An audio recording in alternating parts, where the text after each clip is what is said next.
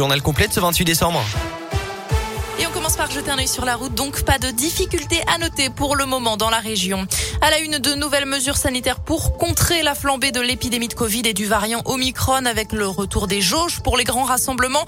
Pas plus de 2000 personnes en intérieur, 5000 en extérieur. Dans les concerts finis, les spectacles debout devant la scène, il faudra rester assis. Dans les cafés, les bars, les restaurants, il sera désormais interdit de consommer debout, interdit aussi de manger ou de boire dans les transports en commun, cinéma ou salle de sport. Et puis le télétravail redevient obligatoire au moins trois jours par semaine quand c'est possible. La ministre Elisabeth Borne doit s'entretenir aujourd'hui avec les partenaires sociaux.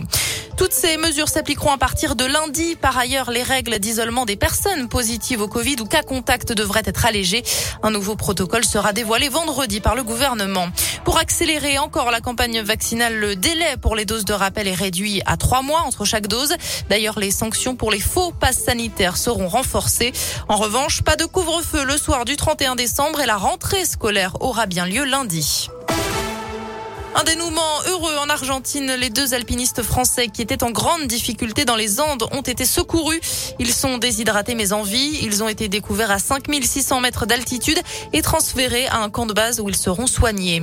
L'actualité dans la région, un chauffeur de la Stas agressé hier à Rouen, place de l'hôtel de ville. La victime a reçu plusieurs coups de la part d'un passager à la suite d'un échange verbal. Le chauffeur a été légèrement blessé à la tête. Il a été transporté à l'hôpital. Les lignes de bus ont été arrêtées jusqu'au soir.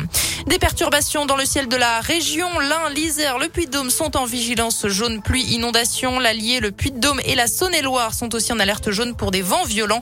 Prudence donc dans vos déplacements. À Lyon, le musée des Confluences sort de ses murs. Les équipes du musée ont créé des cabanes à histoire qui sont déployées en ce moment dans la métropole lyonnaise.